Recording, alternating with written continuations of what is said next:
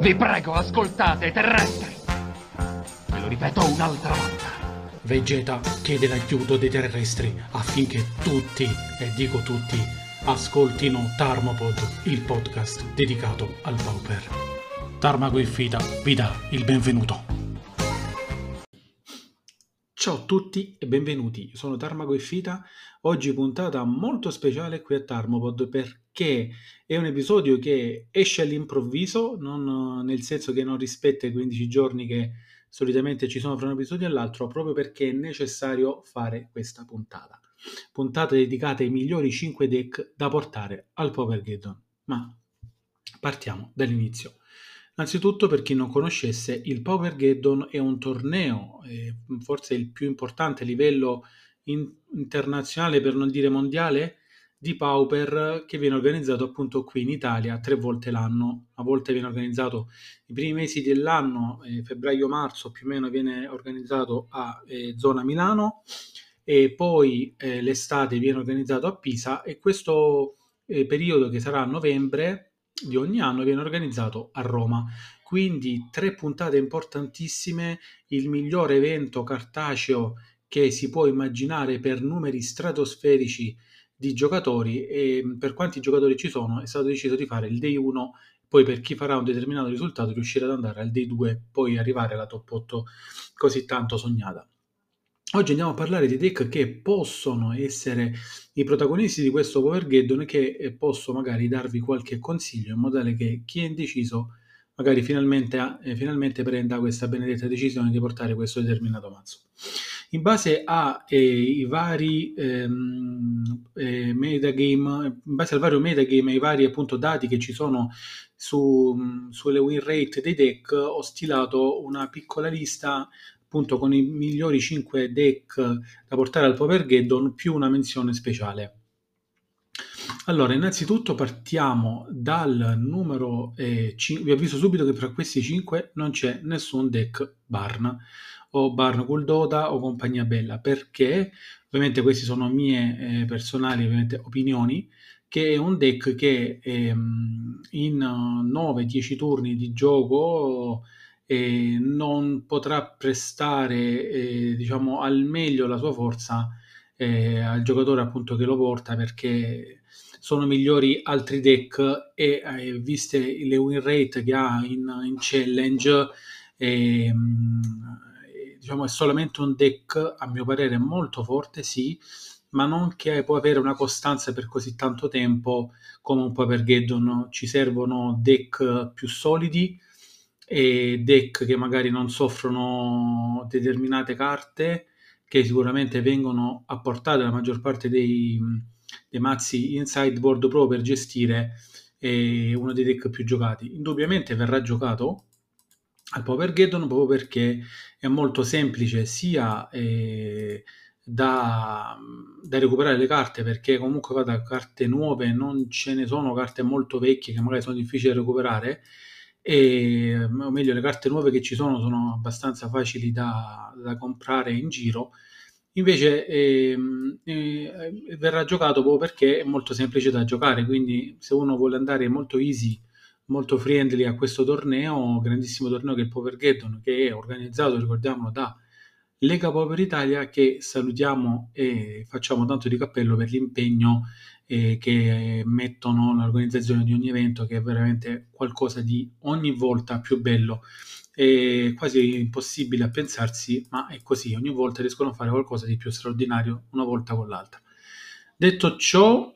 dicevamo Power Geddon dicevamo Pauper un deck che su MTGO non si vede ma che in cartaceo va sempre bene mazzo anche questo vi parlerò ragazzi di deck che sono abbastanza complessi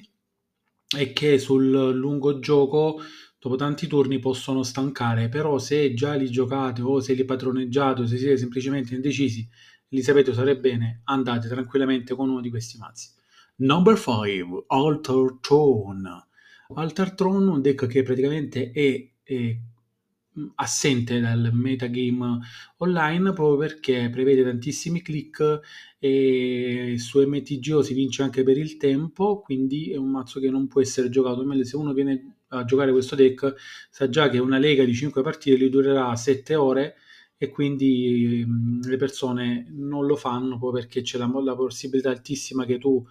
perda per il tempo perché è veramente ad altissimi click, cosa che non c'è problema invece in cartaceo che una volta detto faccio 7 miliardi di golem, l'avversario insomma eh, può pensarci solamente qualche secondo prima di dire concedo. Mazzo molto forte che in tutti i Power Geddon è presente e che fa anche dei, dei discreti risultati. È un mazzo che sicuramente si troverà al Power Geddon ed è un mazzo che può performare molto bene. Ripeto, anche questo è un mazzo molto stancante da giocare, eh, però ovviamente è un mazzo che può dare molte soddisfazioni. Number 5 Boros Synthetizer Boros Synthetizer è un mazzo amato da, dai giocatori italiani che ce ne saranno bizzeffe, ma che è veramente un mazzo, come si suol dire, che se la può cavare con tutti, che ha il suo win rate contro determinati mazzi molto più alto e con altri soffre di più, però bene o male è un mazzo che ti può dare la possibilità di veramente giocare in maniera eh, tranquilla, di farti il tuo torneo e mm, senza sperare che il tuo deck faccia qualcosa di particolare, Boros Synthetizer lo fa. Ti fa l'uccello che prende Synthetizer, tu rigiochi Synthetizer e poi ti prendi i botti e poi fai i botti sull'avversario. Quindi Mm, diciamo nella sua quadratezza è un mazzo che comunque vada ehm, ha eh, le carte in regola per fare un ottimo Power Geddon. Number 3 G-Sky Ephemerate altro deck che si gioca su MTGO fa anche dei buoni risultati ma eh, anche questo viene giocato abbastanza poco proprio perché c'è una complessità di click, di, di combo, di compagnia bella che impedisce a molti giocatori magari che vogliono giocare molto più aggressivi online, vogliono grindare, sicuramente non bisogna portare Jeskai Ephemerate. Però ciò non toglie che un deck veramente fortissimo. Abbiamo fatto anche una puntata, proprio l'ultima, che era dedicata alla deck tech di Jeskai Ephemerate, quindi se ve la siete persa, ascoltatela.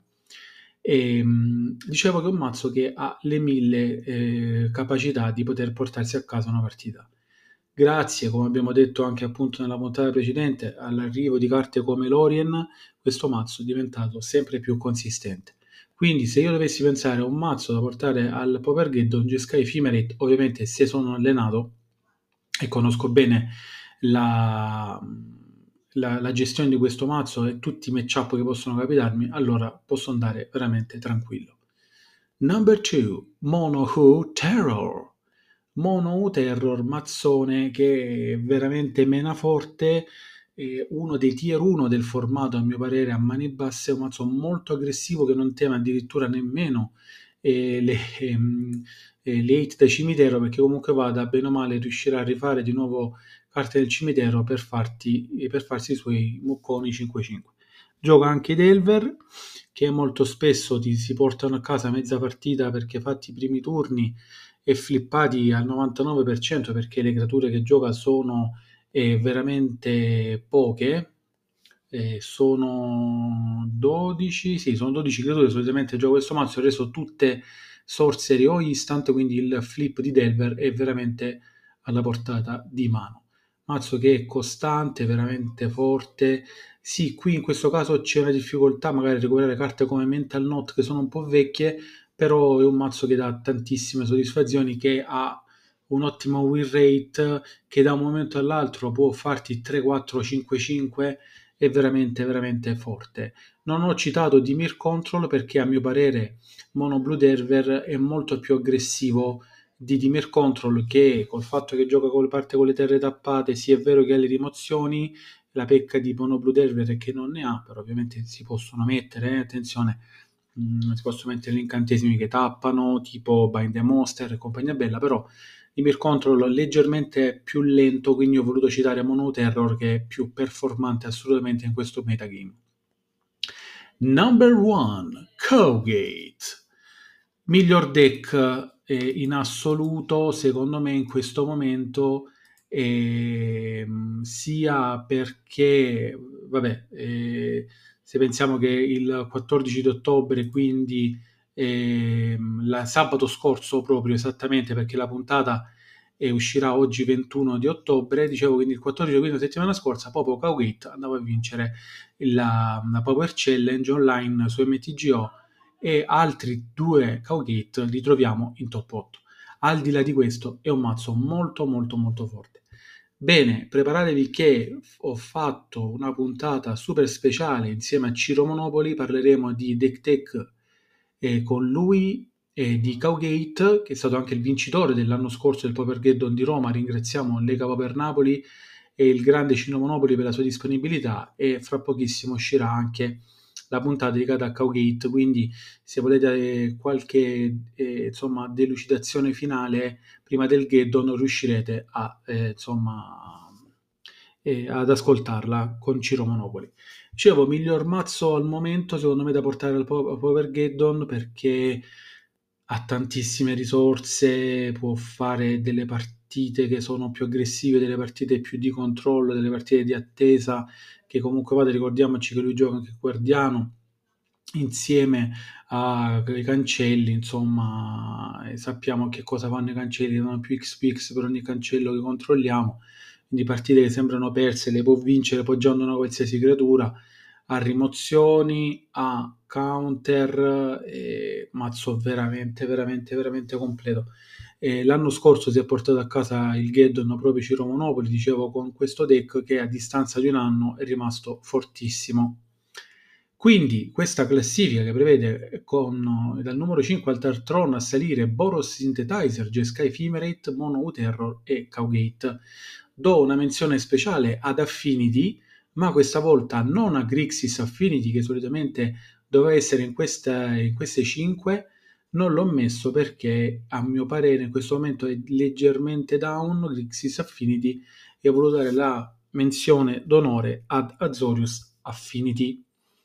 E mazzo questo veramente forte che è nato eh, grazie all'arrivo di un downgrade di ehm, All Death Glitters che è un incantesimo che da non comune passa a comune che a costo 2 un bianco e uno incolore la creatura incantata dice che prende più uno più uno per ogni artefatto e o incantesimo che noi controlliamo. Quindi capite che in un mazzo che è a base, incant- a base artefatti al 99%, ho il Death Glitter già appoggiato anche di terzo turno, di secondo turno, ci permette di avere un 4-4 come niente. Quindi a salire. Mazzo che anche questo secondo me farà bene in questo Power Geddon perché è veramente eh, esplosivo e mh, hai counter di main Metallic Raybook che in 4x riesce a gestire o meglio a riparare solamente le sue creature dal momento di una rimozione in Power Challenge. Se ne vedono tantissimi e proprio qualche settimana fa un mio amico di team che lo salutiamo che è Chansul 92 ha proprio vinto la, la, la Power Challenge con eh, Azorius Affinity ma se voi andate online su eh, Goldfish andate a vedere appunto i risultati di Azorius Affinity ce ne sono tantissime un po' per challenge top 8 5 a 0 e di nuovo top 8 e compagnia bella fino ai top 32 pieno di questo deck che è molto molto forte e esplosivo molto spesso e almeno la mia impressione che si perda un pochino che non vede proprio ehm, cioè carte come può essere un incantesimo tipo All That Glitter va un po' in difficoltà, a volte si, si incarta un pochino, ma detto ciò, comunque vada molto spesso si vince anche con i 4-4 e 2-2 e con, con, le creature senza nessun incantesimo addosso perché veramente scenderle tutte nei primi turni diventa molto asfissiante per l'avversario. Come dicevo, non ho voluto inserire i Barn che siano Barn Guldoda proprio perché in un Power Geddon io non li vedo proprio al massimo della forma, visto considerato late che c'è per il rosso anche, vedi Cowgate, vedi Monobu Terror, vedi Jeskai Ephemerate, eh, vedi Altartron che monta 700, guadagn- eh, 700 ehm, carte che ti fanno appunto guadagnare punti vita, tipo Weather the Storm, non mi stava venendo la carta, e quindi eh, in una complessità così di Power Geddon il mio consiglio appunto sono tra questi 5 deck più quello speciale Affinity sono i mazzi che sicuramente troveremo. Detto ciò, eh, vorrei dare alcuni piccoli consigli sulla gestione appunto di questo torneo se uno è la prima volta che va ad affrontarlo. Innanzitutto, eh, comprate i biglietti, abbiamo già prenotato ovviamente, visto che siamo alle porte di questo evento,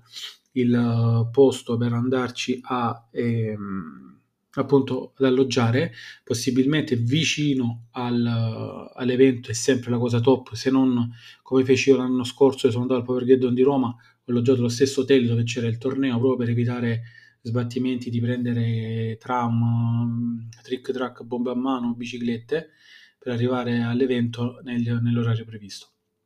Detto ciò, sicuramente bisogna andare con la convinzione di portare un mazzo non per forza il mazzo del cuore, quindi magari se siete appassionati di eh, elfi, facciamo un esempio, come lo sono anch'io, in questo caso quest'anno io non li avrei portati proprio perché insomma non hanno una grandissima eh, possibilità di riuscire, poi tranne di slalom clamorosi, diciamo, di riuscire a fare quasi nulla in questo metagame attuale. Quindi riuscire a stringere i denti, giocare qualche deck che ci può dare qualche soddisfazione in più.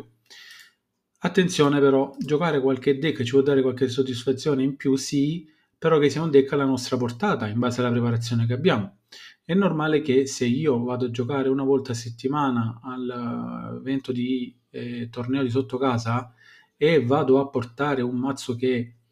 l'ho giocato un paio di volte, poi lo porto al Power Geddon, che sia Cowgate, che, che sia Jeskai Ephemerate,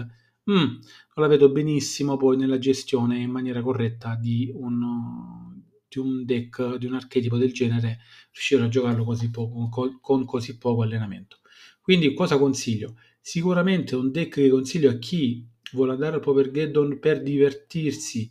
e provare a fare qualcosa è Grul Ponza proprio perché è un deck che è molto facile, se uno è indeciso che non sa cosa portare. A mio parere Gruul Ponza è sempre una buona strategia.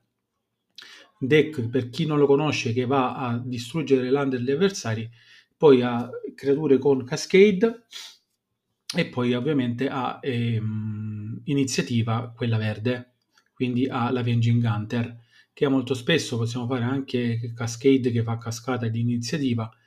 un mazzo che eh, all'inizio perde un po' di tempo nel sistemarsi tra appoggiarsi gli incantesimi, l'effetto che lo fa stappare la terra che noi la tappiamo in modo tale che possiamo fare il doppio del mana per via di Utopia Sprawl e compagnia bella, diventa un deck abbastanza semplice di, da gestire onestamente, insomma, eh, sai, spacco la landetta, passi, te ne spacco un'altra, faccio pezzo, faccio pezzo più grosso il turno dopo. E molto spesso questa mh, costanza di fare pezzi possibilmente con cascade e quindi farne due, diventa veramente molto difficile da gestire per l'avversario. Non è un deck che, a mio parere, potrebbe vincere il Power Geddon, poi magari ci meraviglierà, però è un mazzo che sicuramente se vogliamo divertirci non sappiamo proprio cosa portare, a mio parere può essere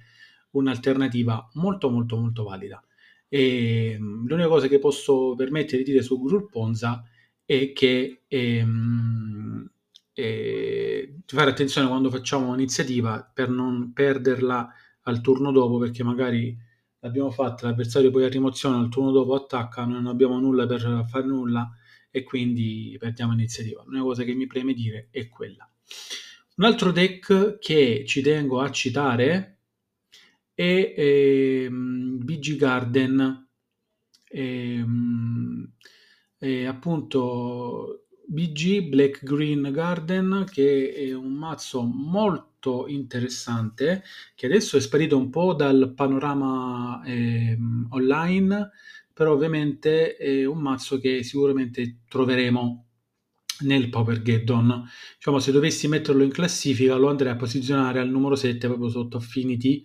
però ovviamente non potevo citare tutti i mazzi forti che ce ne sono altri come anche stesso Grixis Affinity, Mono White Heroic e Google che sono altri deck validi che al Power Gate troveremo. Non potevo citarli tutti, volevo citarne solo 5 però a mio parere come numero 7 se dovessi scegliere sceglierei Nero Giardini che è appunto un mazzo che prevede iniziativa 742 rimozioni e vince l'iniziativa. E, ehm, però in questo momento è leggermente down, non ha un hype particolare, quindi